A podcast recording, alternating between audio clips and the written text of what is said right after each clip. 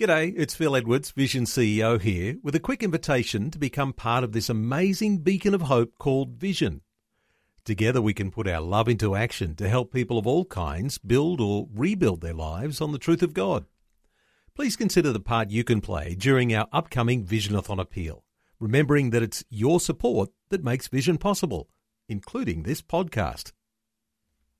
Life, culture, and current events from a biblical perspective. 2020 on Vision. An opportunity to update some developments with the long running Christian ministry called Global Recordings Network. They have some new plans to upgrade their recording ministry to Aboriginal communities in the Northern Territory. COVID 19 brought the work that they were doing to a halt this past year, but in the year ahead, they're hoping to send a couple to the Northern Territory for some time to engage in recording ministry in partnership with ministries and churches. Simon Johnston works with Global Recordings Network. He's joining us. Simon, welcome along to 2020. Thanks very much for having me. Simon, let's just come back to uh, this work that's been upset with COVID over this past 12 months border closures, lockdowns, the pandemic. It's played havoc with your work. That's right. We had um, plans to send a couple of our um, trainee recordists up there to get some experience and to do some recording amongst the Aboriginal people, but uh, unfortunately that uh, couldn't go ahead. And we also had some plans to train some of the local missionaries up there in how to do recording for themselves. But again, that's been had, had to be uh, put on ice for the time being. Paint us a picture here. How does your work with Aboriginal communities in the Northern Territory look? Well, over the last um, well, the, the ministry amongst the Aboriginal people in Australia um, has been going on for uh, well ever since we we began in the in the fifties. Um, but uh, in recent years, we've been trying to get some of the uh, scripture that's been translated by missionaries up there into audio form. So we've been up there a few times in recent years on recording trips to um, get those uh, scripture passages recorded and made available for the people to, to listen to because a lot of the people up there um, prefer to listen to, to stories rather than to pick up a book and read for themselves. Absolutely important, isn't it? An audio presentation of Scripture. And interesting to talk about here as what is, I think you describe it as a bit of a byproduct of what you do in recording these Aboriginal languages. But there's a real preservation of language that you're a part of. Yeah, that's right. I mean, the more content that we have recorded in audio form, then the more of their language they can hold on to and preserve. And uh, it helps them to continue using their language as well because um, they can they can listen to the recordings and then they can um, you know for the young ones growing up they can that can help them to learn the language as well. The young ones growing up, the idea of passing on biblical stories in a heart language to new generations. That's got huge potential, hasn't it? Well, that's right. Uh, quite often, when we record stories and the people listen back to them, they get quite excited because they remember hearing these stories told to them as a child, but they'd never been able to, you know, read the Bible for themselves in their own language. But now, when they're actually hearing the words of Scripture, coming through, they're thinking, "Oh, yes, these are the stories that I remember hearing, you know, from from my parents or from the missionaries, you know, when they were kids."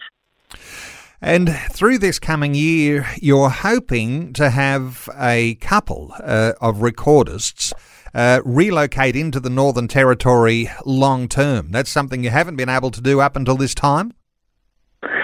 Yes, well, um, the couple who who were sending up there were supposed to be going uh, somewhere in Africa, but unfortunately, because uh, of the border closures, we thought, well, why not we make use of them uh, by sending them somewhere in Australia where they can be of use.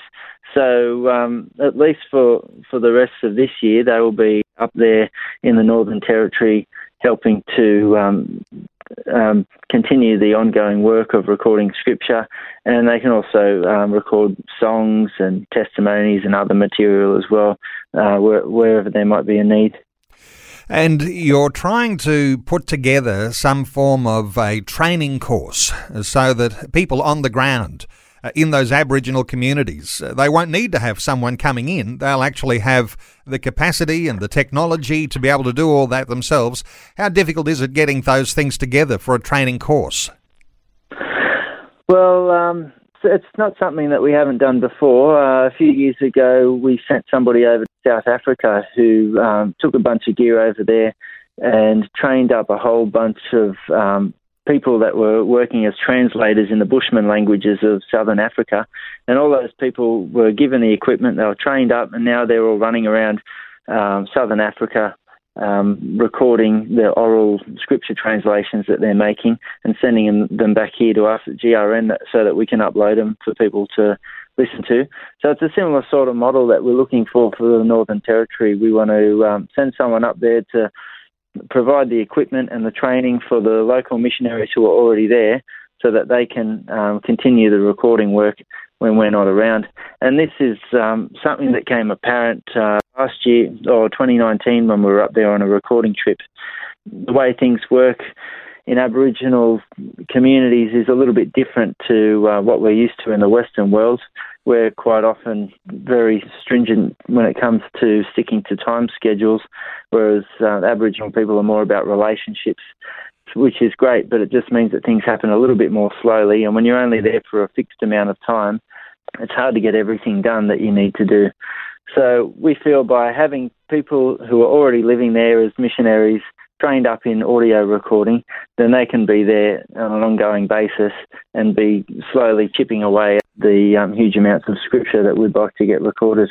Uh, no doubt some will think it's an easy thing, isn't it? Just turn the recorder on and everyone talks. But then there's an editing process that goes on to be able to make that something that you can put into a an archive that can be part of that sort of passing on detail to new generations and such things. And that takes technology, it takes studios. You've got an expansion program going on in your Sydney studios right now. Uh, describe how that's all happening for us, Simon. Yeah, so you're right. Once we make the recordings, we need to then come back to the studio and listen through everything that we've recorded and go through and edit it all together.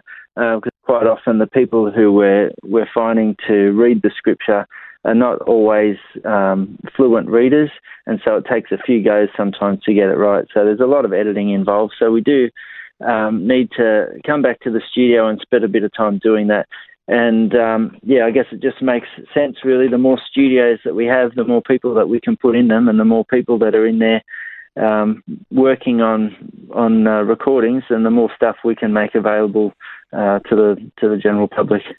And you've been really busy because, as I understand it, the studio facilities you've got there in Sydney, uh, you're really full right now, and uh, that's why you're building some new studios. Uh, there are not just the Aboriginal languages you're working with, the languages coming in from all over the world. Is that how it works? God's really blessed us in the last few years with some extra staff. Um, however, it, the problem is that we need somewhere to put them. And so we're looking at uh, building some new studios. The other thing that you mentioned about um, other other recording work that we do is the preservation and restoration of a lot of our older um, analog tape recordings. And so we do a lot of uh, remastering work to make some of those available as well.